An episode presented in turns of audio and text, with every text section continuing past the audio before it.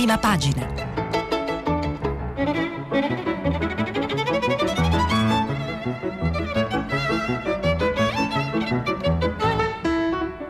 Questa settimana i giornali sono letti e commentati da Antonella Rampino, opinionista del quotidiano Il Dubbio. Per intervenire telefonate al numero verde 800 050 333, sms e whatsapp anche vocali al numero 335 5634 296. Buongiorno, benvenuti di nuovo a prima pagina, la rassegna stampa di Radio 3. Ehm, naturalmente sapete che cinque parlamentari italiani hanno ottenuto il bonus IMPS riservato alle partite IVA danneggiate dal Covid, una notizia che tra l'altro ieri ha imposto di tornare a tutta la città ne parla, a riflettere di etica e questione morale, ma per il resto stamattina sfogliando tutta la mazzetta dei giornali a partire quasi dalle cinque e mezzo mi è sembrato che proseguisse il catalogo catalogo dei piccoli accadimenti eh, della politica italiana e di quello che la politica italiana muove, accadimenti che sono sempre gli stessi, uno slittamento progressivo. E invece di Pavese mi è venuto in mente, io mi ricordo di Georges Perec, un libro bellissimo per il ritmo incantatorio di quei frammenti di vita, qui l'incantamento è di un tipo completamente diverso. Per capirci, per spiegarci meglio, si va dal fondo principale di prima pagina del Corriere che è a cura di Walter Veltroni che ci permettiamo di dire ha completato perfettamente il suo ritorno all'identità di giornalista perché Walter Veltroni è stato un direttore dell'unità e stamattina ci racconta l'estate del nostro scontento eh, e si va appunto dall'estate del nostro scontento di Walter Veltroni fino all'estate del nostro talento di Antonella Lattanzi invece sul foglio passando per un consueto eh, corsivo nella pagina dei commenti di Repubblica di Francesco Merlo che sempre su questo tema ha un atteggiamento cioè rispetto al Covid, per capirci a come gli italiani hanno reagito, ha un atteggiamento ovviamente non negazionista, ma ci permettiamo di dire un po' troppo leibniziano, un po' troppo ottimista. I furbetti, ma perché non li chiamiamo con una bella antica parola italiana? Mascalzoni, mi chiedo, dei 600 euro, Fico che chiede i nomi, eh, da un'intervista con la quale la stampa fa il titolo d'apertura del giornale, il secondo giorno che la stampa apre con un'intervista a un politico italiano e il fatto stamattina eh, risponde, eh, sembra rispondere alla richiesta di Fico e di altri, anche in verità fuori nomi, con i sospettati e la caccia che è aperta, poi lo vedremo in dettaglio. Anche Repubblica apre sullo scandalo dei bonus e, eh, fra virgolette, mette mai più ai parlamentari e io non ho capito a chi si debba questa frase, ma ovviamente forse è un problema mio in una lettura un po' troppo rapida. La stampa invece insiste ancora nel fondo di prima pagina di Massimo Panarari sulla questione eh, settentrionale che Repubblica invece affronta, questo lo vedremo in chiusura della rassegna stampa con un bellissimo pezzo che fa soltanto Riccardo Luna su Repubblica e riferisce del rapporto del Censis, dell'ultimo rapporto del Censis sul digital divide italiano, la differenza nell'uso delle nuove tecnologie tra il nord e il sud che aumenta eh, il eh, divario.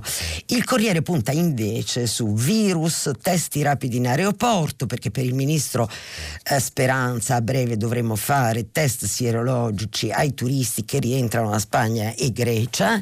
Eh, sapete che la piccola nuova fia- fiaccola di contagi è proprio data da, eh, dai turisti di rientro in Italia e eh, a pagina 9 sempre del Corriere Matteo Renzi invece dice che Conte è bravo e quando ci sarà il vaccino dovrà essere obbligatorio. Sul mattino invece in apertura c'è il presidente di regione della regione Campania Germania, ma forse in questo caso bisognerebbe dire il governatore De Luca, che annuncia chiudo i confini, come è noto, come non era nelle prerogative del ministro degli interni all'epoca, anche vice premier Matteo Salvini, occuparsi dei confini dell'Italia, così vale anche per un presidente di regione, non potrà farlo, temo. Appunto, tutti piccoli accadimenti con aggiustamenti di giornata, un vociare di sottofondo, per carità anche autorevolissimo, ma tutto questo mi porta, ci porta, eh, anche se voi avete sentito la bellissima rassegna stampa internazionale, che è una delle cose più belle di Radio 3 a mio avviso, e, ehm, cominciamo leggendo i giornali esteri, andiamo subito a Beirut, come sapete dopo le violentissime proteste di piazza, eh, ieri eh, si è dimesso l'intero governo e il premier Hassan Diambe. Leggiamo dalla prima pagina del manifesto l'articolo di Alberto Negri. Alberto Negri è un grandissimo esperto di politica internazionale, scriveva sul Sole 24 ore ed è, eh, come molti grandi giornalisti, emigrato su giornali più piccoli. Con la drammatica esplosione del 4 agosto al, Be- al porto di Beirut, che ormai conta più di 200 morti, è andata in pezzi una città e una grande finzione, scrive Alberto Negri. Da ieri il Libano, con le dimissioni dell'esecutivo guidato da Diab, a dire il vero l'ultimo dei premier arrivati in carica solo dal gennaio scorso e capro espiatorio di tutte le malefatte precedenti, non ha più un governo che forse latitava da troppo tempo e probabilmente non ha mai avuto il Libano davvero uno Stato.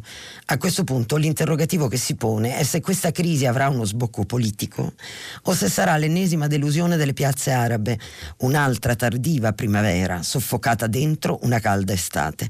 La questione di fondo è se il movimento che nelle strade chiede insistentemente la liquidazione di una intera classe politica inetta e corrotta abbia davvero in mano qualche idea concreta e condivisa per eh, sostituirla. Dicono che nelle piazze è scesa quella che comunemente viene chiamata la società civile, quella parte sana della nazione che punta a un totale rinnovamento dopo essersi liberata dalle divisioni confessionali e di clan ed è indubbiamente questo il paese che la settimana scorsa ha accolto con entusiasmo la visita del presidente francese Macron, il quale ha organizzato con le Nazioni Unite la videoconferenza che ha portato la comunità internazionale a sottoscrivere per il Libano aiuti del valore di oltre 250 milioni di euro. Sono i giovani che, galvanizzati dalla visita del presidente francese sull'onda di una collera che dura dal 2019, hanno assaltato i palazzi del potere dove il gran serraglio in queste ore concitate sta decidendo, dopo le dimissioni, la sorte non solo del governo possibile, arrivano addirittura voci di un incredibile incarico ad Hariri, ma del futuro prossimo del Libano, elezioni comprese. Elezioni che comunque, se si svolgessero con l'attuale legge elettorale, qui mi permetto di dire vediamo l'importanza delle leggi elettorali, basata sulla composizione confessionale uscita dagli accordi di Taif del 1989 e poi parzialmente riformata, difficilmente darebbero risultati così diversi dai precedenti. A Taif fu modificato l'articolo 24 della Costituzione per istituire la parità parlamentare tra cristiani e musulmani e fissare in 128 il numero dei deputati. Ma anche questa intesa mostra crepe evidenti, ha cristallizzato il potere non solo con divisioni settarie, ma tra clan e famiglie che in buona parte dipendono da sponsor esterni. Il problema è che il Libano, con 18 comunità religiose tra cristiani e musulmani, vive uno straordinario e formidabile equivoco. Chi sono e quanti sono i libanesi? Nessuno lo sa. Cento anni fa, proprio a Sanremo, la Società delle Nazioni affidò la grande Siria comprese le cinque province che oggi costituiscono il Libano, al controllo della Francia. All'indipendenza si arrivò nel 1943 quando la Francia era occupata dalla Germania nazista con una spartizione del potere basata sul censimento del 1933, l'ultimo in assoluto che si è mai svolto in Libano. Da allora i libanesi non si sono mai più contati. Nel 1948 arrivarono i palestinesi, dopo la Nakba, la catastrofe della sconfitta con Israele, che oggi sono 450.000. La guerra civile del, 75, del 1975-1990 inizia proprio quando, il 12 aprile del 75, i falangisti cristiani attaccarono per rappresaglia un autobus palestinese facendo 27 morti. Poi è venuta la guerra del 2006 tra Hezbollah e Israele e dopo il conflitto civile siriano il Libano è stato inondato da oltre un milione di profughi. Chiedersi chi è libanese oggi e quanti sono i libanesi non è un esercizio retorico, ma sostanziale. Se si vuole dare a uno Stato la possibilità di sopravvivere e di ricostruirlo, bisogna almeno sapere per chi. O forse ci si vuole continuare a illudere che possono reggere accordi di 30 anni fa, dopo quanto è intervenuto a stravolgere il Medio Oriente? Ma è questa la finzione che fa comodo agli attuali sponsor, i donatori della ricostruzione del Libano, quella di uno Stato virtuale per lo più assente dove mettere ai posti di comando gli uomini a loro graditi. Vale per l'Iran che sostiene il partito sciita Hezbollah, per i sauditi, i loro grandi rivali, che manovrano come pazzi le famiglie sunnite, vale per i cristiani che si atteggiano a portabandiere della civiltà appoggiandosi alla Francia o agli Stati Uniti, ma non disdegnano intese con i sunniti ed Hezbollah mentre Israele, che pattuglia il Libano dall'alto e bombarda in Siria, ha gioco facile a tenere il paese sotto scacco con l'obiettivo ultimo di eliminare Hezbollah. Gli israeliani hanno davanti la loro grande opportunità per dimostrare sulle rovine di Beirut che il vero nemico del Libano non sono loro, che lo hanno occupato e distrutto, ma gli Hezbollah, il paravento di ogni colpa. Quando persino i media delle fazioni opposte al movimento sciita riconoscono che i fallimenti del paese non sono certo dovuti solo ad Hezbollah, ma alla compartecipazione di tutte le fazioni del paese dei cedri. Quindi dimentichiamoci alla svelta di Sabra e Shatila, del massacro del 1982 di palestinesi sciiti libanesi compiuto dai falangisti cristiani con l'appoggio dell'esercito israeliano e passiamo oltre. È il momento di costruire o ricostruire con i soldi della comunità internazionale dei sauditi, degli Emirati, un nuovo Stato fantoccio dove far trascorrere le vacanze sulla corniche ai ricchi arabi del Golfo, cosa del resto già accaduta, a meno che i libanesi stessi, quelli nelle piazze, abbiano idee contrarie, migliori e vincenti. Vi ho letto questo pezzo perché è proprio il pezzo che almeno io attendevo di contesto generale, anche storico, per capire il eh, disastro ed il dramma ehm, di, eh, che ci riguarda tutti come abbiamo già detto ieri, in pieno Mediterraneo, eh, del Libano. Andiamo sulla stampa che invece sempre su questo punto intervista il politologo con un'intervista di Francesca Paci a pagina 15, intervista Vali Nasra il politologo della John Hopkins eh, School di Washington. A una settimana dall'esplosione di Beirut esplode il governo. Che succede ora? chiede la giornalista. Si andrà presto a elezioni, ma il problema strutturale rimane. La rabbia dei palestinesi è importante. Temo però che non farà una grande differenza. L'opposizione manca di leadership politica e la Costituzione non consente il margine di manovra che, per esempio, ha Macron in Francia o che ha l'Italia, dove dal nulla può emergere il Movimento 5 Stelle. È facile essere arrabbiati, ma poi il sistema dell'equilibrio tra le diverse comunità non consente un cambio significativo della struttura. Si rischia piuttosto il contrario, un indebolimento ulteriore del paese una balcanizzazione che nel giro di un paio d'anni potrebbe portare a uno scontro civile tipo il 1970 85. Siamo vicini al collasso, infatti forse un paio d'anni, come dire, sono troppi. Che idea si è fatto di cosa è accaduto martedì scorso? Gli chiede, chiede a Vali Nasr Francesca Pace. Sul piano politico non è tanto importante la verità quanto ciò che la gente crede e la gente si è scagliata contro l'incompetenza e la corruzione del governo. Se dovessero venire fuori nuove verità avranno un impatto ovviamente, ma il problema è che l'esplosione è avvenuta in un momento critico, la bancarotta, la disperazione, il Covid. Ora magari qualcuno si metterà alla guida della piazza, ma non vedo in giro Nasser o Khomeini. Perché Hezbollah ha tenuto finora un basso profilo evitando il j'accuse contro Israele? chiede ancora Francesca Paci.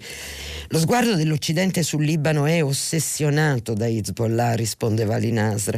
Quanto sta accadendo è legato alla bancarotta del paese ed è riduttivo prendersela con il partito di Dio o con l'Iran. La corruzione viene prima e riguarda tutti i partiti. Hezbollah ha paura di restare con il cerino in mano, il contesto è esplosivo. Gli Stati Uniti e Israele cercano l'escalation ma Hezbollah non vuole entrare nel gioco, vuole evitare lo scontro. Il problema è l'inefficienza dello Stato. Se Hezbollah sparisse, il Libano non diventerebbe la Svizzera. E infine, i coraggiosi ragazzi in piazza torneranno di nuovo a casa a mani vuote, gli chiede ancora Francesca Paci. Che alternativa c'è? Non un golpe militare all'orizzonte perché l'esercito libanese è debole, nessun leader nella piazza, zero chance con i capi delle comunità, che i capi scusate, delle comunità mollino. È il meccanismo comunitario ad aver prodotto la corruzione, impedendo la possibilità di una leadership forte. La piazza è importante come canale di energia, ma non va lontana. Il massimo è, sta, è quanto sta sta accadendo, il cambio di governo, le elezioni, la gente voterà per mutare gli uomini ma finché non muta il sistema non si esce dal circuito eh, chiuso libanese. Questo sistema eppure ha fallito, è in bancarotta, reggeva sulla pacificazione post-guerra civile e sulla distribuzione di prebende, ma i soldi non ci sono più. Quando i sauditi hanno smesso di sostenere il Libano, dopo l'assassinio di Hariri, la crisi finanziaria si è aggravata e si è inserito l'Iran. Il Libano è debole e non può proteggere i suoi confini. L'influenza straniera è un destino, c'è l'Iran, c'è Israele, sta arrivando la Turchia. L'esplosione di martedì ha accelerato il processo di disfacimento dello Stato. È stata una catastrofe umanitaria, ma temo anche geopolitica. E ci sono insegnamenti per tutti riguardo ai modelli di solidarietà nazionale falliti che vengono eh, dal Libano. Rimaniamo sempre sulla stampa anche per comodità per raccontarvi che Uh, la SPD ha scelto il suo candidato, l'attuale ministro delle finanze Olaf Scholz, uh, ha eh, come eh, candidato a competere contro il successore di Angela Merkel. Eh, c'è un bel ritratto di eh, Francesca Sforza che ci racconta eh, chi è eh, Olaf Scholz. Francesca Sforza è stata a lungo capo degli esteri, ma a lungo corrispondente da Berlino e ci dice che cresciuto nell'ala sinistra dell'SPD, Olaf Scholz col tempo si è spostato a destra, non nascondendo le sue simpatie per le grandi aziende il business in grande stile. Sono un liberale, non uno stupido, precisò e tuttavia in un'intervista chi lo accusava di essere troppo vicino agli imprenditori. È stato tra gli ideatori del progetto Shore, poi fatto proprio dalla Commissione europea, e tra i sostenitori dell'accesso alla linea di credito del MES. Non verrà nessuna troica, ha dichiarato in televisione, sono risorse disponibili per quei paesi che intendono rafforzare il loro sistema sanitario e del suo predecessore, il terribile, diciamo noi, Wolfgang Schäuble, ha trattenuto le linee guida ma ha smussato gli spigoli. I suoi appelli alla solidarietà europea lo hanno reso gradito ai paesi del sud e non ingrato a quelli del nord. Ed è dunque una eh, speranza per, eh, anche per l'Italia eh, che alla grande, unica, vera leader mondiale, oserei dire Angela Merkel, anche per il lungo corso, ci sia la chance che possa succedere un uh, uomo uh, di qualità, parafrasando un celebre mm, libro al contrario. Prendiamo invece il Corriere della Sera per andare, se lo troviamo naturalmente, per andare in Bielorussia. Voi sapete che Lukashenko ha vinto le elezioni eh, con qualche forzatura, diciamo così, l'ultimo dittatore d'Europa, lo ha chiamato la Presidente della Commissione europea ieri. Eh, ci sono stati violentissimi scontri di piazza, la ferocia di Lukashenko sulle piazze, ma l'opposizione abbiamo vinto noi. Il racconto di Fabrizio Dragosei è da pagina 13 del Corriere. L'esito delle urne è un rotondo 80 a 10, come si prevedeva fin dall'inizio, ma l'opposizione non ci sta. Continua a scendere in piazza, ha presentato un ricorso ufficiale alla Commissione elettorale e chiede che nel paese che fa da cuscinetto tra la Russia e l'Occidente si torni a votare. Alexandr Lukashenko è il signore padrone della Bielorussia da 26 anni e risponde con la polizia in assetto antisommossa denunciando interferenze esterne, non solo russe ma anche ucraine, ceche e polacche. È stata la Polonia proprio ieri a fare pressione, ricordiamo, sulla Commissione europea, su Bruxelles, perché prendesse posizione eh, su quanto stava accadendo in Bielorussia e questo perché, come sappiamo, in eh, Bielorussia dove vivono 10 milioni di persone, eh, 400.000 sono eh, polacchi. Ehm, sempre il Corriere a pagina 15 eh, riferisce eh, che ieri ci sono stati dall'altra parte del mondo Spari fuori dalla Casa Bianca, racconta mh, mm, Giuseppe Sarcina. Trump lascia il briefing, spari allarmi alla Casa Bianca ieri sera intorno alle 18. Trump entra nella saletta del briefing per fare il punto sul Covid-19 con i giornalisti. Passano pochi minuti e gli si avvicina un agente dei servizi segreti incaricato della protezione personale del presidente. Un bisbiglio, Trump lo guarda sorpreso, scende dal podio e in fretta lascia la stanza senza dire una parola. Poco dopo eccolo tornare e lui stesso a spiegare. C'è stata una sparatoria qui fuori dalla Casa Bianca. Per quello che ne so, una persona armata è stata colpita e portata in ospedale. I cronisti gli chiedono se ha avuto paura. Vi sembra che stia tremando per il terrore? Lo sappiamo che il mondo è un posto molto pericoloso. Comunque non ho mai pensato di non tornare qui a terminare la conferenza stampa. Poi Trump ha aggiunto: Non so se il soggetto che ha sparato abbia pronunciato il mio nome, non so neanche se tutta questa storia abbia a che fare con me. La dinamica dei fatti, racconta ancora il giornalista Sarcina, nella notte italiana non è ancora chiara e gli investigatori non avevano ancora diffuso l'identità del sospetto. L'incidente però ha fatto scartare l'allerta. Il leader americano è stato portato nello studio ovale non lontano dalla saletta del briefing. Tutto il recinto è stato sigillato ed è la prima volta che si verifica una sparatoria nei dintorni della residenza presidenziale.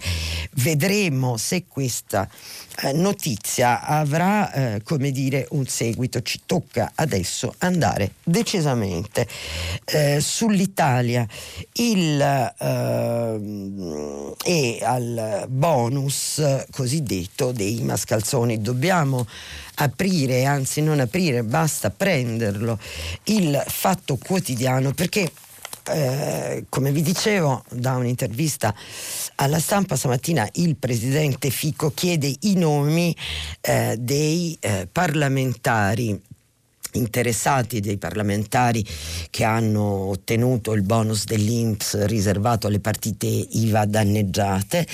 E ehm, il Fatto Quotidiano sembra averli trovati i parassiti del bonus all'apertura del giornale fir- firmate la petizione sul sito cioè una petizione pubblica per chiedere i nomi di questi deputati. Ecco i primi nomi il Fatto li chiede tutti. I deputati sospettati si chiamerebbero sono due peones giustamente così chiamati leghisti del sussisto sussidio Covid, questo perché intanto i 5 Stelle negano che qualcuno di loro abbia preso questo bonus, eh, il presidente dei deputati renziani in Parlamento, Ettore Rosato, ha accertato che non, con Tridico, Pasquale Tridico, il presidente dell'Inps, che non ci sarebbe alcun renziano tra quei cinque nomi, adesso sono diventati tre, ma insomma il Fatto Quotidiano ha scovato i peones leghisti del sussidio sussidio Covid, così titola a pagina 3 Stefano Vergine, e sono Dara e la Murelli. La Murelli è molto brutto, lo dico per...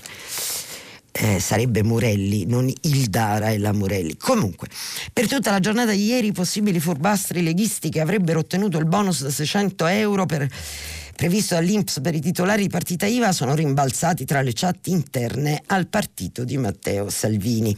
Lo stesso che meno di cinque mesi fa, mentre sul sito dell'Inps andava in palla per le troppe domande ricevute dai candidati al bonus, scolpiva sulla sua bacheca di Facebook il seguente pensiero proposta. In Svizzera con un solo foglio ti accreditano subito fino a 500.000 franchi sul conto. In Italia milioni di italiani sono in coda virtuale. Con il senno di poi per una volta viene da dire per fortuna che siamo in Italia, perché quando si è scoperto che ad accodarsi per il bonus sono stati anche alcuni parlamentari, il leader leghista non ha avuto dubbi e si è scagliato contro di loro. In qualunque paese al mondo tutti costoro si dimetterebbero. Saputo che tra i furbastri c'erano anche alcuni dei suoi, l'ex ministro dell'interno ha corretto il tiro. Chiunque siano, immediata sospensione. Di certo c'è che nessuno si è ancora fatto avanti e che Salvini al momento non ha sospeso i suoi tre parlamentari. Eppure all'interno del partito sono molti a dire di sapere con certezza di chi si tratta e da questa frase noi capiamo che le fonti ci, fanno, ci fa capire questa frase che le fonti per individuare questi due deputati leghisti al fatto sono, insomma, sono fonti mh, leghiste. Uno di loro sarebbe il deputato mantovano Andrea Dara e si spiega chi è e eh, che ha voluto dare, che ha dato comunque una spiegazione di, di qualche tipo eh, al fatto, no- anche se alla nostra richiesta di commento il deputato leghista non ha risposto, ma una città a una testata locale della città di Mantova, scrive, riferisce ancora Stefano Vergine, telefonicamente domenica sera avrebbe spiegato che stava effettuando dei controlli sui conti correnti, ci sarebbe stato un errore forse del commercialista di famiglia. Chi invece, dice più avanti l'articolo, non ha voluto spiegare meglio la propria posizione è Elena Murelli, 45 anni, piacentini Martina di Podenzano, che sul sito della Camera si definisce docente a contratto dell'Università Cattolica e libera professionista specializzata in consulenze su finanziamenti europei per la ricerca e l'innovazione.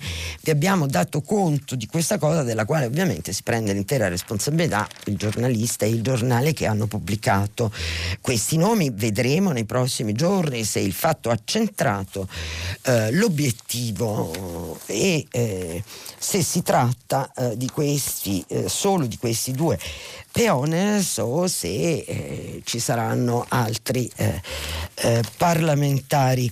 Ehm, sul tema dal punto di vista delle opinioni vi leggiamo dalla prima pagina del dubbio un lapidario intervento di Marco Follini, un politico di lungo corso che fu anche a suo tempo vice premier ehm, per il partito di Casini, di un governo Berlusconi.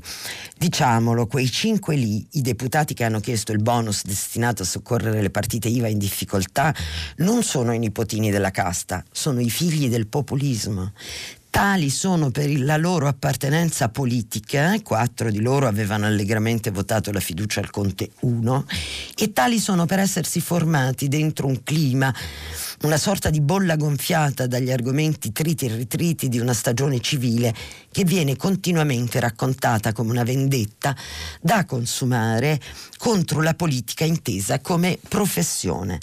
Loro di certo professionisti non sono, il loro dilettantismo balza all'occhio, ma la loro piccola miseria morale è iscritta dentro la miseria più grande di un, di, di un, modo di raccontare le cose che alla fine quasi inesorabilmente porta lì, verso le piccole meschinità, le forbizie di cortissimo respiro, il contrabbando degli equivoci.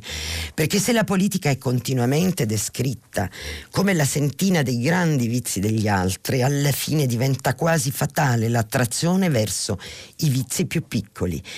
I leader del populismo che vanno per la maggiore e qualche leader di partito che tiene bordone al loro racconto hanno dato fiato alle trombe della demagogia e questo è il risultato.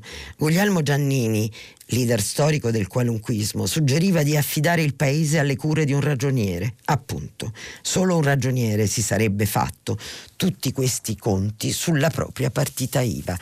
Lapidario è molto, molto, è perfetto vorrei dire, questo mm, corsivo di Marco Follini che apre il dubbio.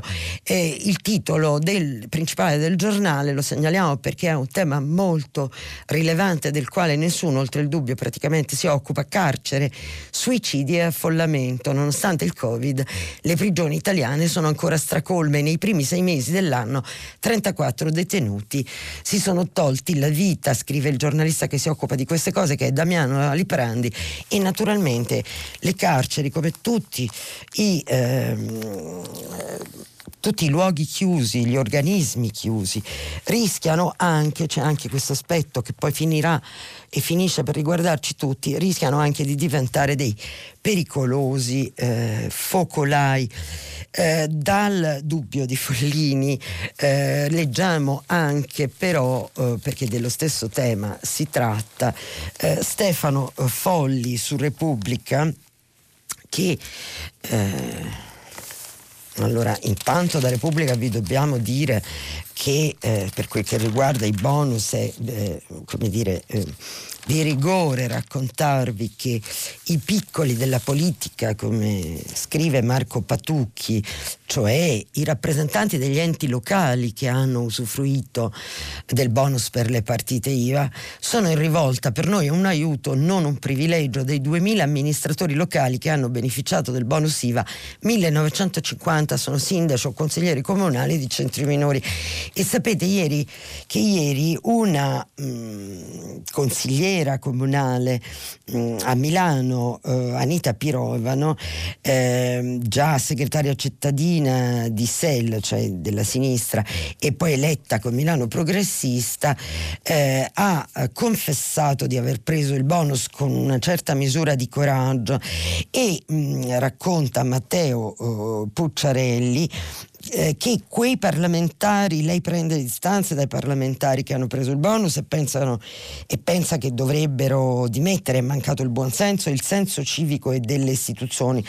Ma il caso di chi come lei non vive di politica per scelta e ritiene che avere una professione serva ad avere anche prossimità con gli altri, invece hanno, eh, hanno diritto a quel bonus perché da consigliera, racconta Anita Pirovano, eh, prende poco sopra i mille euro di gettoni di presenza, soldi che in parte reinvesto nell'attività politica del mio gruppo, un impegno quotidiano, un doppio lavoro fatto con pressione, ma, ri, con passione, ma, fa, ma rispetto all'anno precedente, per via dei mesi di lockdown da Covid, aveva perso una ventina di giorni di docenza a scuola da, come partita IVA e, ehm, e quindi ha avuto eh, bisogno di far ricorso a quel bonus. Quindi eh, bisogna essere, eh, come dire, giustamente più attenti e non fare, come si diceva nel ventennio, di tutt'erba un fascio. Invece, per tornare alle opinioni, mh, mm, il tema, come sapete, eh, del bonus, perché poi all'inizio abbiamo parlato di piccoli accadimenti, perché di dietrologie, di piccole scenette politiche, perché questa, questo ricorso improvvido e legale, ma moralmente illegittimo e inaccettabile di deputati, di parlamentari al bonus per le partite IVA ha immediatamente messo nel circuito politico e mediatico eh, l'idea che fosse stata un'operazione ad arte proprio un attimo prima, diciamo così, del referendum sul taglio dei parlamentari, perché magari può vincere il no e quindi bisogna ricordare agli italiani che i parlamentari sono dei malfattori, questo sarebbe il progetto eh, populista. E da questo punto di vista poi ci sono ulteriori slittamenti sui giornali di oggi, come vedremo anche da un articolo eh, di Giuliano Ferrara, ma eh, dice, eh, scrive Stefano Folli nel suo commento per la Repubblica, possono essere 5, 3 o uno solo, di questo o quel colore politico si vedrà, ma hanno comunque gettato schizzi di fango sull'istituzione, il Parlamento, che rappresentano il nome del popolo italiano. Possono difendersi con l'argomento che la norma dei 600 euro è scritta male e applicata peggio, visto che la percentuale dei percettori abbienti risulta superiore a quella dei non abbienti, che sono poi i naturali destinatari del provvedimento. Ma il fatto che la legge sia imperfetta e non preveda un reddito massimo oltre il quale si perde il diritto al sussidio non giustifica i furbi quando costoro siedono tra i legislatori. Se non è una frode è comunque un comportamento inaccettabile nella stagione di sofferenza che il Paese attraversa. E poi conclude Stefano Folli che rende onore allo scoop di Giovanna Vitale, sempre di Repubblica in materia, è difficile prevedere ora l'esito del referendum. Peraltro lo scandalo dei bonus può essere l'occasione per cominciare a riflettere. Il punto è la qualità di chi viene mandato in Parlamento, non la quantità di deputati e senatori che oggi, senza i tagli, è in linea con i principali paesi europei. È la qualità umana spesso modesta e la qualità umana spesso modesta dipende dall'aver reciso il rapporto tra eletto ed elettori, essendo i vertici dei partiti o movimenti che dir si voglia gli unici a decidere chi entra in Parlamento. E questo però è un effetto di una legge elettorale voluta sul finale della precedente legislatura da Matteo Renzi che si chiama Rosatellum, lo ricordiamo anche a Stefano Folli.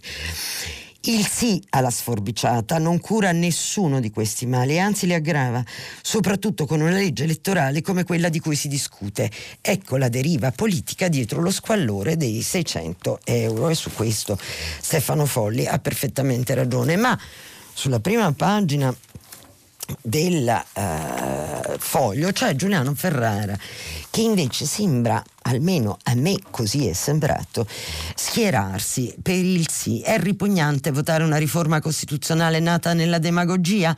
Sì, lo è, e la caccia ai furbetti del bonus aumenta i compagni di letto che non si vorrebbero, ma servono la regione e la politica.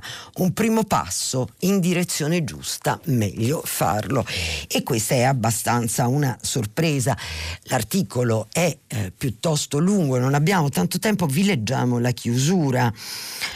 Il presidenzialismo a elezione diretta fu sempre un riflesso un po' ducesco della destra, eppure quando Craxi lo impugnò, pur senza andare fino in fondo, creò un nuovo orizzonte positivo e dinamico per la politica italiana. Le presidenze di Giscard e Mitterrand in Francia avevano dimostrato che anche il presidenzialismo blindato prodotto dal colpo di Stato permanente di Gaulle poteva essere compatibile con una guida liberale o socialista dello Stato e comunque la si pensi poi di quelle due figure che ruppero l'involucro della Quinta Repubblica e resero possibili sviluppi notevoli del sistema politico fino a Macron. Bisogna insomma essere ragionevoli e semplici. In Italia si può cambiare la Costituzione, il numero degli eletti, il modo di votare lo si può fare a maggioranza semplice con la doppia lettura per la Carta Costituzionale. Tutto ciò che va in quella direzione, non importa come sia nato e a quali compagni di letto ti obblighi, va semplicemente favorito cioè approvato. Ed è un pezzo, vi abbiamo letto l'abbrivio del finale proprio perché per spiegarvi qual era il ragionamento nel quale un iperpolitico, volevo dire iperpoliticista che sarebbe il neologismo corretto in italiano, ma eh, Ferrara è molto più che un politicista, è una, un esperto di politica, mh, mm, arrivava alla conclusione che forse si potrebbe eh, anche votare sì sul manifesto invece c'è una eh, polemica, e ve la raccontiamo perché ormai le polemiche sui giornali non si portano più, del costituzionalista Gaetano Alzariti con Mattia Feltri, eh, che è un autore, del, una firma della stampa, una penna della stampa, adesso direttore dell'Huffington Post, molto amata. Mattia Feltri, scrive Gaetano Alzariti sulla prima pagina del manifesto, rivolge un appello ai costituzionalisti, in particolare a quelli del no, impegnati quattro anni fa a contrastare la riforma di Renzi, mh, mm, dieci anni e dieci anni prima contrari alla riforma di Berlusconi. Capite da questo abbrivio che il cortocircuito ormai è eh, definitivo ecco, e a breve si risalirà ai costituenti. Questa la richiesta, racconta, scrive il costituzionalista Zariti, la richiesta di Feltri, escano dal silenzio e ci dicano che pensano della riduzione del numero di parlamentari. Mi chiedo se il problema sia dei costituzionalisti del no che non parlano o di filtri che non legge. E eh, Gaetano Azzariti difende i costituzionalisti e dà conto in un lungo e bell'articolo di tutte le posizioni in materia espresse dai costituzionalisti. Noi speriamo che Mattia Feltri gli risponda e che così domani noi ci torniamo su. Ma per stare al biff, come si dice, cioè alla sostanza delle cose, vi dobbiamo raccontare anche che Paolo Baroni, a pagina 2 della stampa, ha un retroscena genere nobile dei giornali italiani, perché in retroscena raccontano quel, ciò eh, che stanno progettando eh, i responsabili politici, gli economisti, il, ciò che si progetta nel palazzo poi magari non si fa, ma è quello che hanno in mente ed è strategico. Eh, ed è strategico per il lettore saperlo perché si comprende la direzione che prendono le cose. E il retroscena quando è di grande firma è un genere molto nobile. E racconta Paolo Baroni a pagina 2 che per il presidente dell'Inps la norma per il bonus va cambiata e promette, è un virgolettato, che eh, dirà tutto in Parlamento. Quindi Fico, che ha intervistato Fabio Martini nella pagina a fianco, chiede che i furbetti chiedano scusa e si oppone alle campagne d'odio, potrebbe fare in modo eh, di allestire una hearings, un'audizione del, eh, presidente, eh, del presidente dell'Inps, Pasquale Tridico, che ieri veniva sospettato soprattutto dal centrodestra di aver fatto fuoriuscire quei nomi istigato dal capo politico di fatto del Movimento 5 Stelle, cioè da Luigi Di Maio. E, ehm, il Sole 24 Ore eh, apre eh, con un conto quanto è costato alle banche europee. Uno dei grandi problemi è quella della stabilità del sistema finanziario in molti paesi europei, a cominciare dalla Germania. Il Covid costa 60 miliardi. Secondo i calcoli di Goldman Sachs sono 60 miliardi di euro che le banche del vecchio continente hanno accantonato nei primi sei mesi dell'anno per fare fronte all'emergenza innescata dal Covid-19, scrive Maximilian Cellino e all'aumento delle sofferenze sui prestiti che occorrerà mettere in conto nei mesi a venire. Si tratta di una cifra destinata a crescere ancora già tre volte superiore a quanto messo da parte nello stesso periodo dell'anno. Noi poi è un tema liminare a questo, non, ehm, ci auguriamo che le banche smettano di mettere da parte e siano, soprattutto quelle italiane, un pochino più, eh, come dire, celeri mm, e benevolenti eh, nel concedere i prestiti che proprio all'inizio del lockdown eh, sono fino credo a 25 mila euro garantiti dallo Stato italiano e invece naturalmente ci sono procedure lentissime e burocrazie eh, sempre allerta. Dal Sole 24 ore vi consigliamo di leggere oggi anche il commento dell'economista eh, Mario Baldassarri, deduzione, agevolazioni e bonus, mele avvelenate di un fisco iniquo.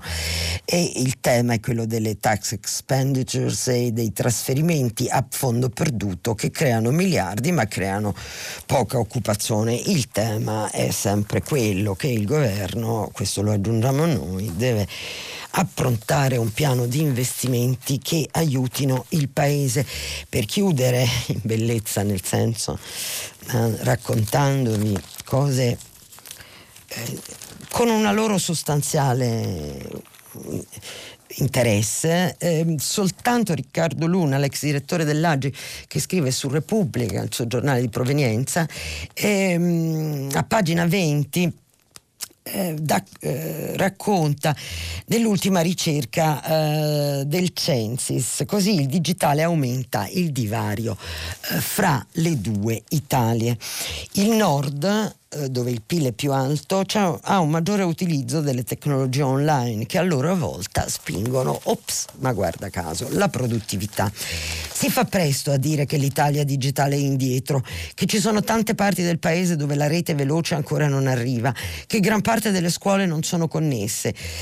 Si fa presto a dire che siamo ultimi in Europa per le competenze digitali dei cittadini e lo certifica l'ultima pagella dell'Unione Europea, quella di giugno 2020. In realtà, quando parliamo del divario digitale italiano, non c'è l'Italia, ci sono tante Italie. Il nostro ritardo complessivo è fatto da situazioni diverse, in cui incidono diversi fattori. L'età, il genere, il titolo di studio, ma più in generale, quando parliamo dell'Italia digitale, esiste come per il resto del paese un nord e un sud. Esistono regioni non lontane dalla media europea ed altre che invece sembrano vivere in un film in bianco e nero. E inoltre esistono province che pur inserite in contesti arretrati sono riuscite a mettersi in marcia ottenendo risultati clamorosi e brillanti. Questo valeva anche per l'industria pesante una volta eh, global is local, si diceva. Non accade per caso, scrive Riccardo Luna. La digitalizzazione è in parte un processo tecnologico, l'altra componente è fatta dalle competenze delle persone. Si tratta di una differenza fondamentale con altre innovazioni rivoluzionarie, come per esempio l'elettrificazione di un secolo fa, che non richiedeva particolari competenze per goderne Internet è diverso, non basta portare la banda ultralarga perché qualcuno la usi. Eh già. Si deve anche sapere quali rischi e quali opportunità ci sono nel navigare e Internet devi imparare ad usarlo. Si può vivere senza? È una domanda mal posta. Non si tratta di voler essere moderni a tutti i costi o al contrario dire che si stava meglio prima e ostentare uno snobismo analogico. Gli indicatori sulla diffusione e l'uso di Internet sono fortemente correlati alla crescita economica. Dove Internet è più utilizzato, il PIL è più alto e quindi dove il PIL è più alto, Internet è più utilizzato. Non è questa la sede per stabilire quale sia la causa e quale l'effetto, ma la correlazione esiste chiara e forte e non esiste per esempio sull'uso dei social, dove invece si verifica un fenomeno contrario, nel senso che il maggiore utilizzo dei social si riscontra in aree depresse dal punto di vista socio-economico e questo, come sappiamo, riguarda anche l'hate speech. Queste altre considerazioni, scrive Riccardo Luna, sono contenute nel primo rapporto Censis sullo stato della trasformazione digitale in Italia. È stato realizzato poco prima del lockdown, che pure è stato un potente acceleratore non solo delle competenze di molti, ma della consapevolezza di tutti. Tutti adesso hanno capito che una società digitale evoluta è la condizione necessaria per la resilienza. Un paese dove internet sia diffuso ed utilizzato resiste più agevolmente anche ad una pandemia.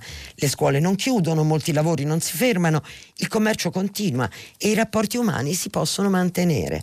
Il rapporto Censis è stato commissionato dall'operazione Risorgimento Digitale, un'iniziativa comune di una trentina di aziende tecnologiche e associazioni per affrontare assieme il divario digitale italiano e se non proprio chiuderlo, la distanza oggi è davvero troppo ampia, almeno ridurlo significativamente. Del resto non c'è scelta.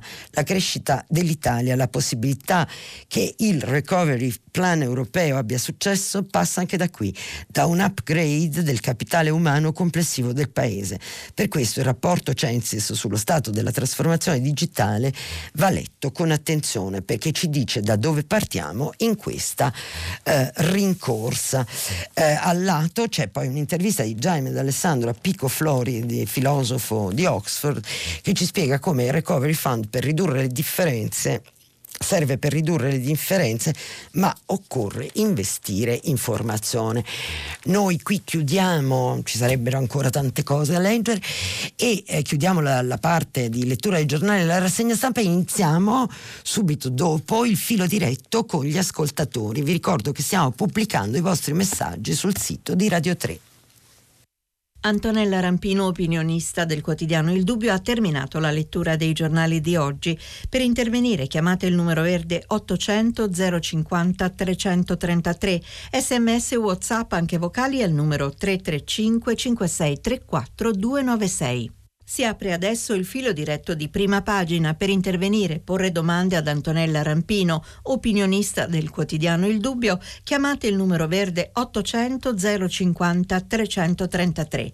Sms e WhatsApp anche vocali al numero 335 5634 296. La trasmissione si può ascoltare, riascoltare e scaricare in podcast sul sito di Radio 3 e sull'applicazione Rai Play Radio.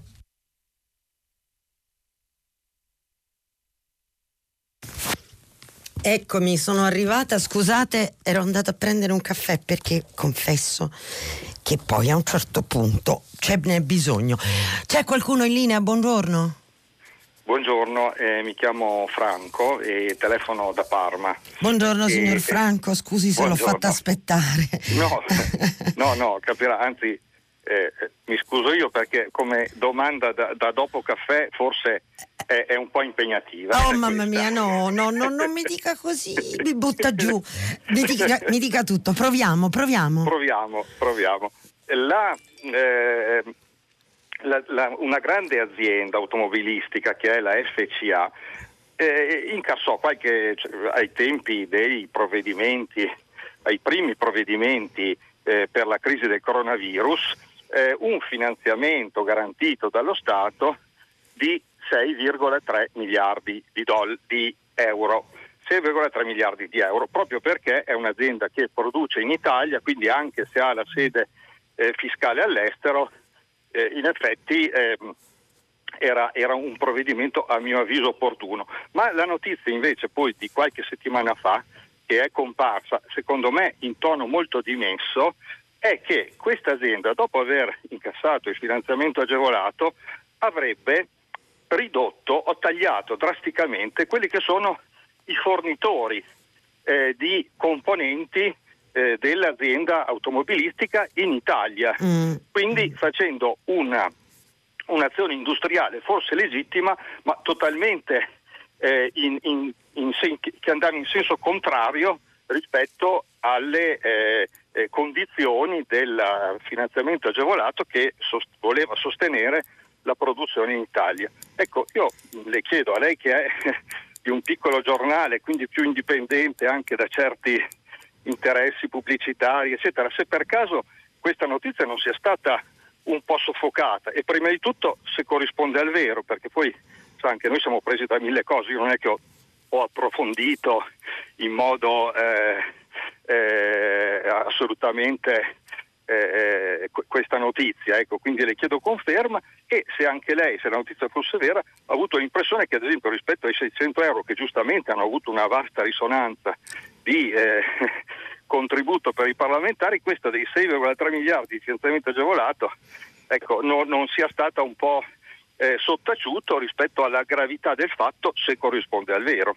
Signor Franco, io la ringrazio di, suo, di, questa sua serie di domande che più che difficili alludono a questioni molto complesse. Ci tengo a garantirle che io adesso scrivo per, come lei dice, un piccolo giornale, ma vengo da vent'anni al, proprio alla stampa che, era, che è il giornale della Fiat. Le posso però garantire anche per quel che riguarda me che io sono sempre stata indipendente. I giornalisti giornalisti dalle leggi italiane sono protetti nella loro indipendenza e sta alla capacità di ognuno farla valere. Naturalmente eh, ogni battaglia ha il suo costo, come si dice, e per quello che Riguarda me, io devo dirle che in tutta coscienza sono indipendente come lo sono sempre stata, purtroppo o per fortuna. Beh, non lo dico in maniera polemica, ma ci tengo a sottolineare questo aspetto perché anche questo fa parte del populismo nel quale, vi, eh, nel quale viviamo, una cosa eh, per cui i giornalisti sono diventati tutti giornalai, non è così. E, non è assolutamente così. Eh, lei pone un problema molto, molto vasto. Dunque, intanto sì, FCA ha sede eh, fiscale e legale eh, all'estero, ma ha una produzione italiana. Quel, pres, quel finanziamento di 6,3 miliardi di euro ehm, è stato condizionato dal governo nel contratto, evidentemente, per quello che io ricordo in questo momento, è stato condizionato al mantenere la produzione in Italia. Eh, quindi non era un finanziamento alla produzione in Italia e questo lo dico per spiegare la condizione, era un finanziamento necessario per tutta una cosa, per varie cose societarie, per procedere alla fusione con la Peugeot francese, perché sul mercato i gruppi reggono solo se sono grandi e così via. Eh, e ricordo di aver letto all'incirca un mese fa una mezza pagina solo sul Corriere della Sera nella quale si raccontava come perché invece quella fusione anche causa Covid eh, ha un momento di stop, non, non, lo dico così per, perché non voglio essere imprecisa e non so cosa è accaduto nell'arco dell'ultimo mese, quello che sappiamo però che è una notizia che io ho visto ieri nel flusso vario delle notizie ma che oggi però non ho trovato sui giornali. Dovrei guardare forse con maggiore attenzione sul sole 24 ore, ma mi sembra che non ci sia neanche lì è che il mercato dell'auto è crollato, cioè le flessioni che eh, eh, si registrano nei vari comparti industriali per quel che riguarda l'automotive, come si dice ormai, è pari al 100% e quindi qui credo che derivi, non per giustificare FCA, ma di qui credo che derivi la riduzione o il taglio ai fornitori delle componenti in Italia perché se non si vendono le automobili Del resto, lo dico ridendo e un pochino in maniera paradossale, io vedo in televisione come tutti una quantità di pubblicità eh, di marchi di auto e ci sono delle auto strepitose che pochissimi si possono permettere, che ormai in leasing quasi le regalano, lo dico in maniera paradossale, ovviamente non è così però è uno dei settori, questo, le dico queste cose per spiegarle cosa ci può essere dietro e eh, non so eh, come si possa, come dire, mantenere eh, mantenere un livello di sostenibilità per l'industria dell'auto. Eh, credo che proprio da queste cose alle quali lei fa riferimento, che arriverà in autunno il peggio della crisi economica portata dalla pandemia globale. Questo è tutto quello che io eh, mi sento di dirle. Posso aggiungere in finale che esiste, a prescindere da questo caso al quale lei faceva riferimento, esiste un problema molto italiano e molto forte delle imprese che sono abituate alle sovvenzioni da parte dello Stato. Eh, in Italia più che altrove, nel paradosso che queste sovvenzioni vengono difese dai liberisti italiani che attaccano poi eh, lo Stato, per esempio la stampa stamattina, eh, la stampa eh, di proprietà di FCA e come Repubblica anche eh, da, da, tem- da, qualche tempo, e c'è un fondo molto bello peraltro di Massimiliano Panarari che è un professore universitario che spiega perché no il colbertismo dello Stato imprenditore. In realtà eh, lo Stato imprenditore settore è stato necessario proprio anche per far nascere FCA dalla crisi della Chrysler, dalla grande crisi degli anni 2009-2011 e ricorderete che eh, Marchion riuscì, Sergio Marchion riuscì a convincere lo Stato americano attraverso il presidente Barack Obama proprio a intervenire per sostenere nella patria del liberalismo mondiale la Chrysler per non far fallire un settore strategico. Mi sono dilungata, chiedo scusa, ma era complesso, era difficile, il signor Franco da Parma me lo aveva detto subito. Chi c'è in linea? Sì, buongiorno. Buongiorno. Sono Maurizio, chiamo da Bari. Buongiorno signor Maurizio. Buongiorno a lei. Eh, senta, mh, mm, colgo l'occasione di questa, bel, bel, questo bellissimo programma per mh, mm, fare solo una notazione, guardi è giusto stigmatizzare quei parlamentari amministratori politici che nonostante redditi elevati ab- hanno chiesto il bonus. Eh, bonus esatto. Mm, anche se qualcuno ci vede una notizia diciamo data al tempo giusto per far votare al referendum la riduzione sì. dei parlamentari, insomma, secondo me questo è molto strumentale. Sì, Vabbè. sono d'accordo Però, con lei. Grazie. Ma la stessa IMSS qualche giorno fa, una settimana fa, dieci giorni fa, non ricordo esattamente, dette anche i dati relativi alla cassa integrazione chiesta dalle aziende in questo periodo, sì. eh, dove è stato verificato che il 25% delle aziende, quindi con un costo stimato di 2,7 miliardi di euro, non avevano diritto alla cassa integrazione perché non hanno subito riduzioni dal lockdown.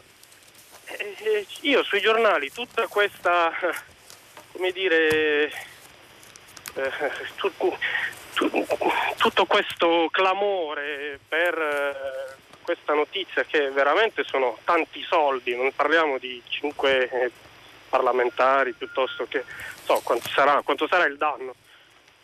5.000 euro, 10.000 euro, 20.000 euro, sì, qui parliamo di 2,7 miliardi certo. di euro. Lei ne fa un problema anche di quantità, giustamente. Eh, cioè, certo. Io quei parlamentari li chiamerei sciacalli piuttosto che furbetti, perché ora, come al solito in Italia, poi si sminuisce un tipico comportamento italiano che è quello dello sciacallo, non del furbetto. Eh, però le imprese che hanno preso 2,7 miliardi di euro senza averne diritto, che cosa sono allora? Lei ha perfettamente ragione, imprese di varia forma, perché appunto le partite IVA eh, sono, piccole, sono, anche piccole imprese e che le devo dire, io sottoscrivo assolutamente quello che lei ha, let, eh, che lei ha detto, mi scusi, ivi compreso il fatto che i giornali non danno conto di questo aspetto. Io le dico, le dico la verità eh, ammettendo mia, un mio buco mentale perché io ho letto questa cosa stamattina eh, qual- su qualche giornale che riportava proprio questi dati della cassa integrazione per le imprese presa non avendone il diritto con questo importo e del resto anche lei il dato da qualche parte deve averlo preso. Ma io non ricordo su quale giornale l'ho letto e per giunta colpevolmente non ho eh, raccontato l'articolo e me ne scuso con voi. Cercheremo di recuperare per domani. Grazie signor Maurizio. Un'ultimissima chiamata rapida?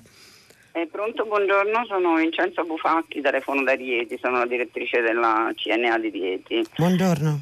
Buongiorno, a proposito di privacy mm, e dell'erogazione dei 600 euro, no? vorrei dare una informazione perché questo è uno strano paese, nel senso che non esiste un, pro, un, pro, um, un principio di privacy da rispettare, piuttosto esiste un principio di trasparenza da rispettare.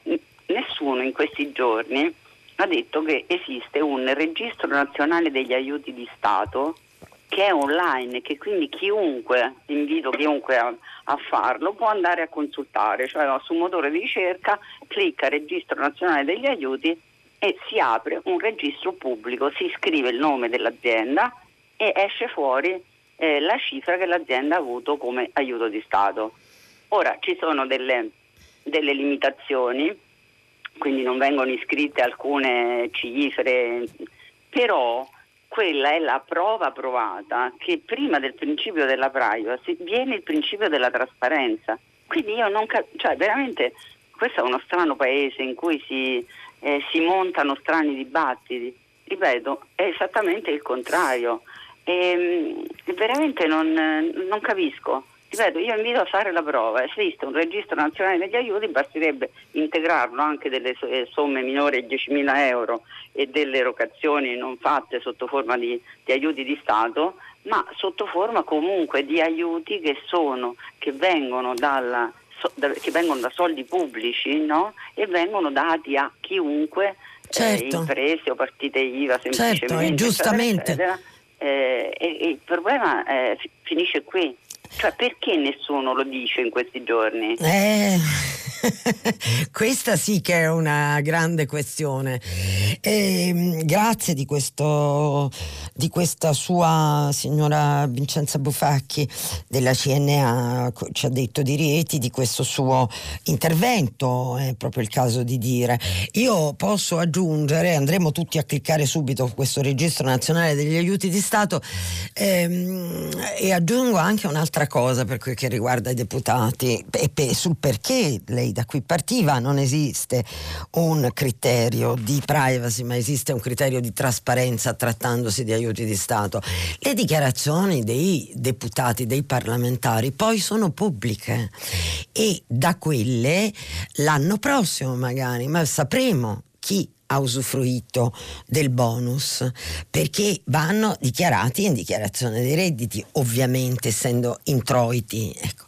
E quindi anche tutto questo, tutto questo agitarsi di questi giorni, che è appunto un agitarsi di politique politicienne, e per questo dà adito anche alle dietrologie, sarà mica stato reso pubblico perché si teme il no al referendum sul taglio dei parlamentari.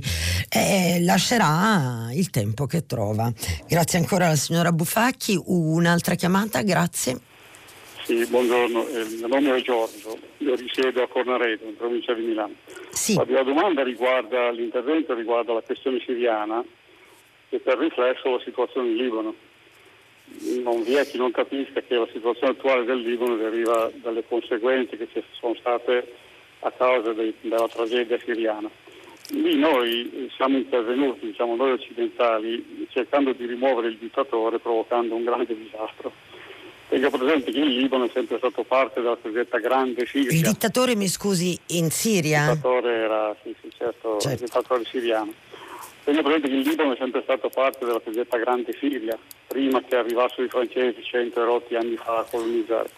Bene, eh, questa conseguenza negativa che ora c'è sul Libano del nostro intervento in Siria eh, eh porta a questa domanda. Insomma, eh, questo intervento che abbiamo fatto a sostegno dei progetti democratici, persone occidentalizzate che giustamente volevano ribellarsi, alla fine ha portato dei risultati positivi. Io mi, scusi, no. mi scusi, io mi sono forse persa.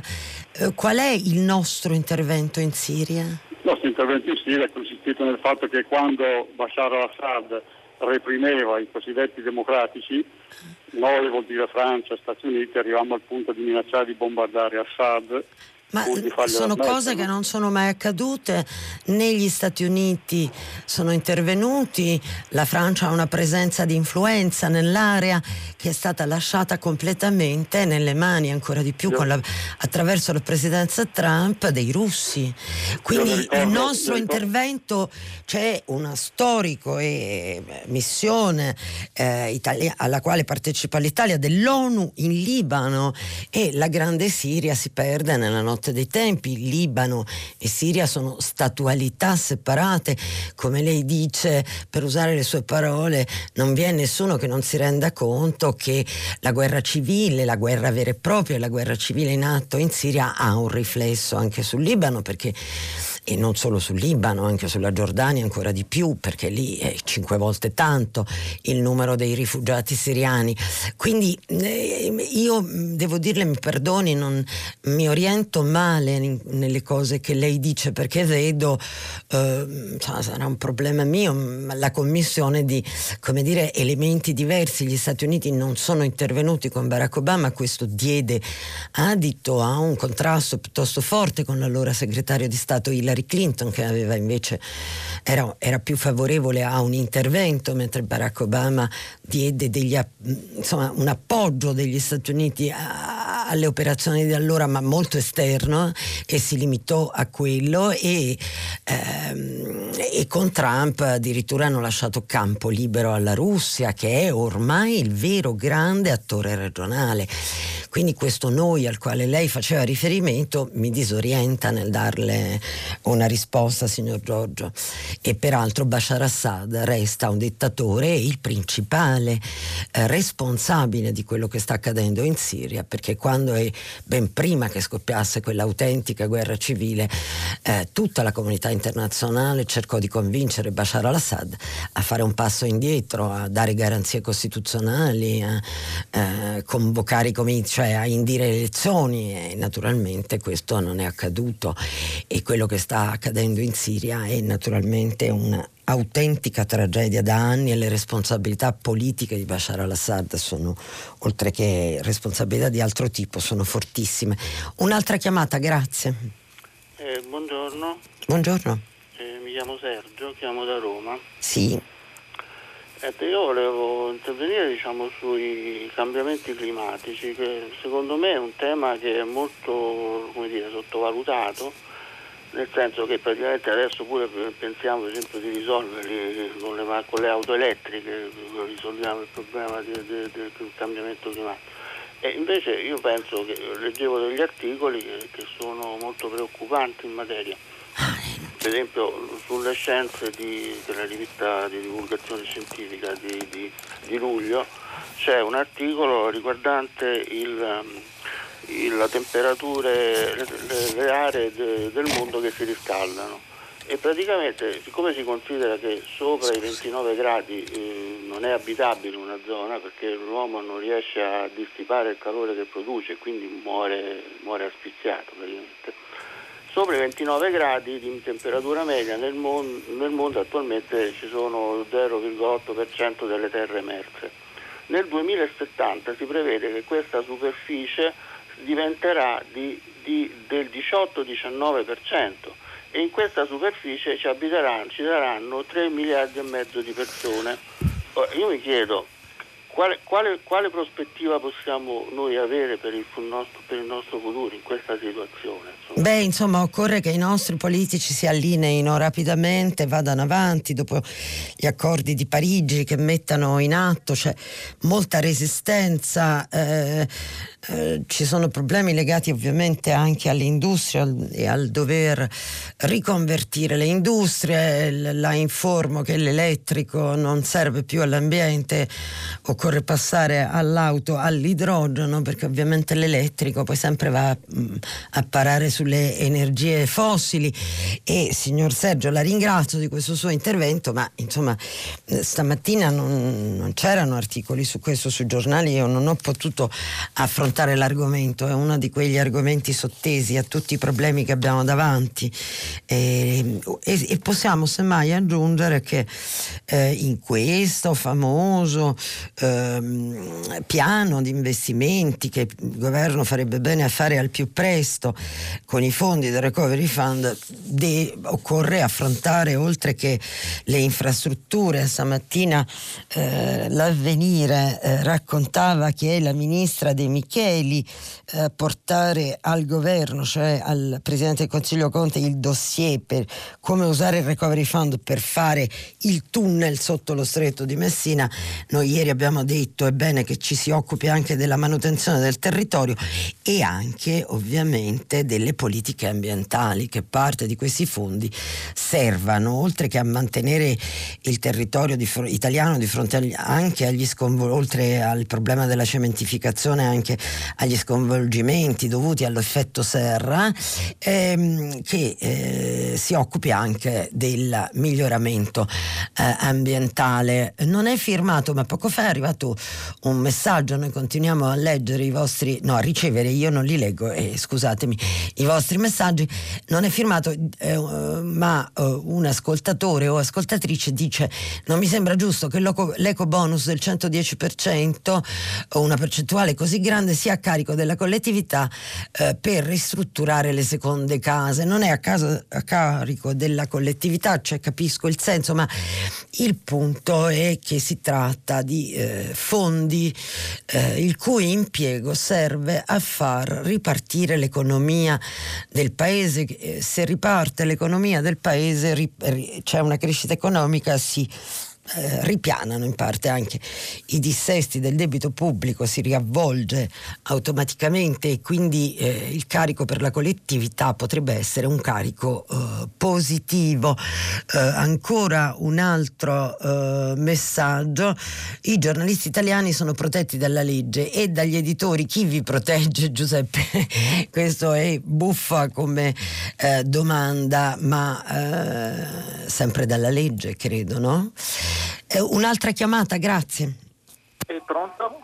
Pronto? Sì, buongiorno. Buongiorno, Alessandro da Lucca, anche se in questi giorni sto, mi trovo in Trentino. Bene. Eh, eh, eh grazie. Auguri per le vacanze. Eh, grazie, grazie. E, in realtà volevo intervenire su una questione che è emersa più volte poi nel dibattito con gli ascoltatori, da ultimo anche nell'ultimo messaggio che ha letto, e cioè io seguo prima pagina, la trovo molto interessante sia per il, sul, perché riferisce sui contenuti ma anche sui modi della comunicazione, offre mm. importanti spunti di, su, su, come avviene la comunicazione mm. e questa mattina lei ha fatto un'osservazione che mi ha molto colpito e che è ritornata poi nel dialogo, eh, cioè quando ha detto anche questo giornalista, se non ricordo male Alberto Negri, ma, sì. ma eh, è passato da un grande giornale come tanti altri giornalisti sì. a un piccolo giornale, mi ha colpito perché e, e, mi pare che anche sia una cosa che riguardi anche lei in qualche modo. Beh, e, insomma, e, ognuno ha la sua storia. Sì, sì, no, no, no, no, ma, no, no. però al di là di questo, no, no, ma non, no, no, ma volevo dire, no, no, ma non era assolutamente, non voleva, era semplicemente mi interessa come riflessione proprio sull'informazione. Sì. Mi domandavo se questa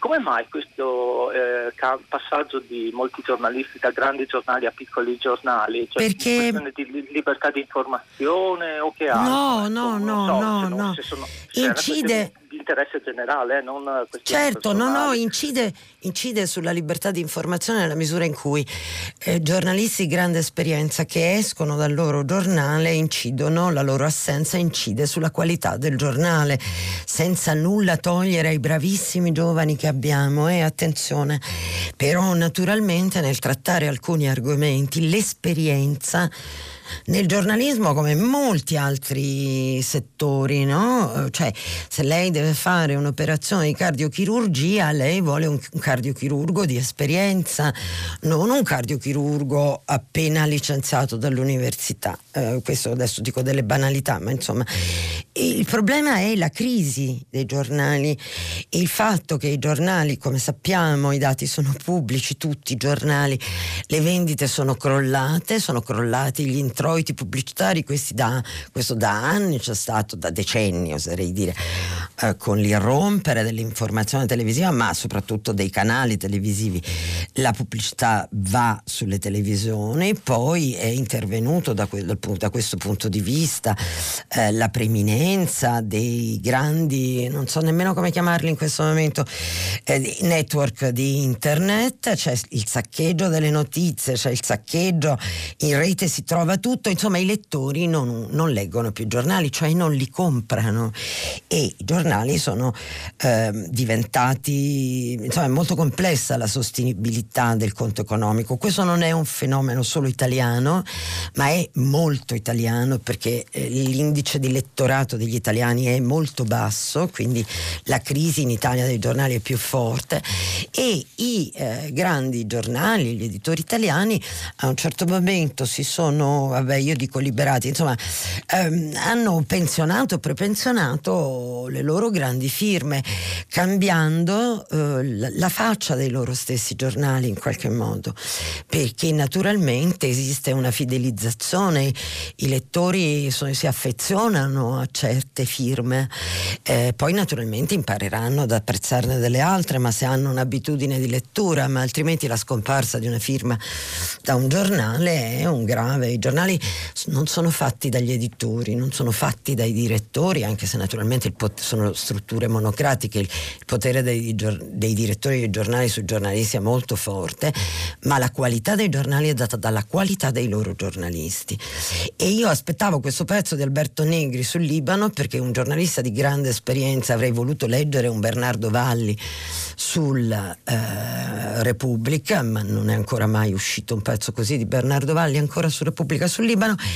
giornalisti che hanno vissuto in quei paesi, che ci sono più volte tornati, che li conoscono profondamente, che ne hanno presente la storia, possono offrire un'analisi di quello che sta accadendo è insomma essenziale eh, per capire la realtà di un paese come quello. Era questo che mi facevo riferimento e la ringrazio molto signor Alessandro da Lucca in vacanza in Trentino ehm, per questa sua domanda.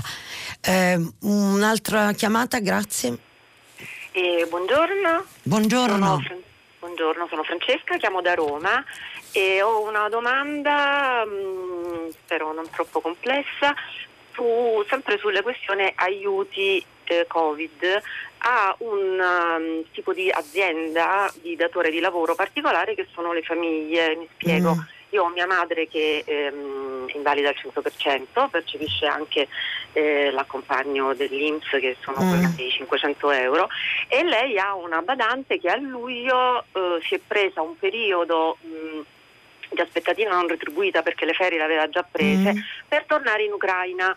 Lì per lì non ci abbiamo pensato sinceramente, ma verso il 15 luglio, quando la situazione stava peggiorando, io le ho scritto dicendo per favore torna eh, perché la situazione mh, mm, è pericolosa e lei ha detto non posso tornare. Quando il 31 luglio è arrivata io le ho detto adesso tu devi fare il 15 giorni di ah. no, devi fare i 15 giorni di isolamento, sì. eh, quello previsto dalla legge. Sì. E l'ASD è stata, devo dire, molto efficiente perché lei ha detto alla dottoressa dove stavo, sono andate a casa e l'hanno trovata positiva asintomatica, quindi noi siamo stati bravi a rispettare le regole certo. perché altrimenti ci saremmo presi tutti il Covid, mia madre che anziana eh, forse non avrebbe retto. E in tutto questo lei quindi è entrata nel percorso di assistenza, quindi finché il tampone non sarà negativo dovrà restare in isolamento. Nel frattempo io sto pagando un'altra badante eh, perché naturalmente lei non può stare da sola e le badanti, le, le signore sostitutivi costano di più. Sì, signora Francesca. Chi, chi paga eh. questa cosa? La mia domanda è chi paga? No, guardi... Nel senso, ho chiesto al CAF, secondo loro il datore di lavoro io... deve sobbarcare la doppia, eh, il doppio pagamento senza nessun tipo di sussidio da parte dell'Inps a cui si pagano regolarmente i contributi perché le famiglie non sono eh, sostituto d'imposta. A me sinceramente questa cosa sembra folle perché sì, eh, sì, le, le aziende Francesca. la malattia gliela paga l'Inps. Signora perché Francesca, le famiglie Piena, solidari- piena solidarietà, piena solidarietà. Io avevo letto che tra, forse allora erano solo ipotesi, che esisteva questa possibilità anche per le famiglie e le consiglio comunque di approfondire la sua ricerca oltre il CAF, come dire, magari cercando di mandare una mail e di sentire direttamente l'INPS. Ehm, e capisco perfettamente il suo problema che però appunto va girato in qualche modo agli organismi preposti. Quello che io le posso dire così, una cosa di una riflessione semplicissima e molto banale è che naturalmente quando si fanno dei provvedimenti emergenziali di quel tipo, e questo vale anche per il bonus e le regole per, per rilasciarlo, eh, naturalmente, come dice stamattina giustamente la sottosegretaria Cecilia Guerra sull'avvenire, eh, si lavora in corsa, in emergenza e non tutti i casi possono rientrarvi. Quindi se lei eh, rivolge la questione all'Inps, eh, magari pone un problema che potrebbe non lo so, non ho grande speranza, ma potrebbe anche essere affrontato e risolto. Abbiamo un minuto solo per un'ultima chiamata? Un'ultima Pronto? chiamata? Pronto, buongiorno. Buongiorno. Io sono Mustafa e chiamo da Treviso, so che ho solo un minuto, però è giusto per No, lanciare... ne ha due, ho sbagliato io. Ecco, che- benissimo, allora potrò lanciare il mio appello, perché Vada. io ho fatto una riflessione eh, per quanto riguarda la vicenda dei furbetti, anzi non sono furbetti, sono sciacalli, e che mh, se si vede bene non sono persone che hanno fatto un colpo di Stato, li abbiamo votati noi. Eh, Certo. quindi, quindi io, può darsi che mi ripeto, ma eh, votare è una cosa seria. Non, è- non si tratta di pensare ad un eh, interesse personale, sono- è un interesse comune. Quindi bisogna approfondire i programmi, approfondire la vita sociale della persona che si candida e non è una cosa semplice. Però purtroppo io ho visto che noi italiani votiamo così e dopo ci becchiamo eh, questi parlamentari. Eh, ma è guarda- è sì. l'ennesimo scandalo Signor che, che coinvolge i eh, politici. Signor e Mustafa, a votare male. Lei è, uno- lei è un ottimista, le ridò la linea subito, non voglio interromperla, ma quello che lei giustissimamente dice mi fa venire in mente che noi italiani votiamo male. Noi italiani votiamo male quando votiamo, perché ormai votiamo anche poco.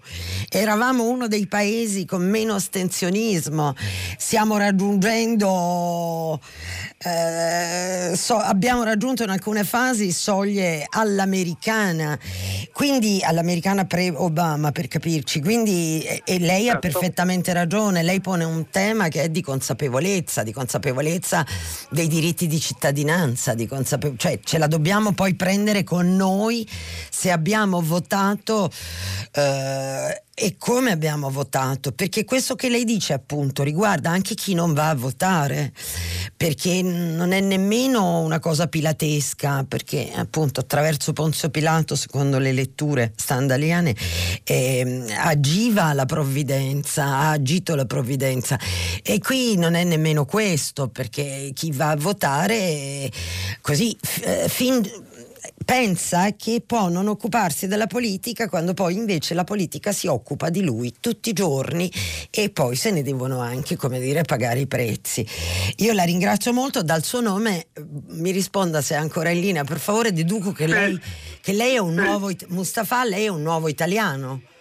Eh sì, io Ah, sono italiano di origine senegalese ho 51 anni. Ah. Eh, quindi io vorrei anche dare un, eh, uno, uno piccolo, uno- un piccolo modello di eh, preparare le elezioni che di solito facevamo noi Sì. e di ritrovarsi la sera anziché parlare di Fedez o di, di cantanti e ci leggiamo una, eh, la storia di tutti i partiti politici. Eh, certo, per esempio io certo. ci sono partiti che io non voterei mai perché ho letto la loro storia, ho visto cosa hanno fatto in Italia, hanno fatto solo disastro, quelli là io non li voterò mai. Bisogna Evviva, informarsi, no? evviva i nuovi italiani, sono i nuovi italiani che salveranno salveranno l'Italia. Io ne sono convintissima, ho degli amici senegalesi anch'io in Veneto eh, e sono convinta che sono i nuovi italiani che salveranno l'Italia. Grazie signor Mustafa. Io Grazie, credo, grazie anche a lei, ci segua e ci richiami. Io credo che noi siamo giunti al dunque, colpevolmente non ho dato conto dei, dei vostri messaggi, ma insomma erano molto belli, devo dire, vi ringrazio. Eh, i, i vostri, il vostro interagire con il, fine di, il filo diretto. Allora ci fermiamo qua e dopo il giornale radio che sentirete subito eh, c'è pagina 3 con Silvia Bencivelli, poi le novità musicali di primo movimento e poi alle 10 ve l'ho sempre detto, è una grande trasmissione, a me piace tantissimo, tutta la città ne parla, che approfondirà proprio uno dei temi proposti da voi ascoltatori e io parteggio per quello che ha detto il signor Mustafa. A domani da Antonella Rampino, a domani con la nuova rassegna, la prossima nuova rassegna stampa.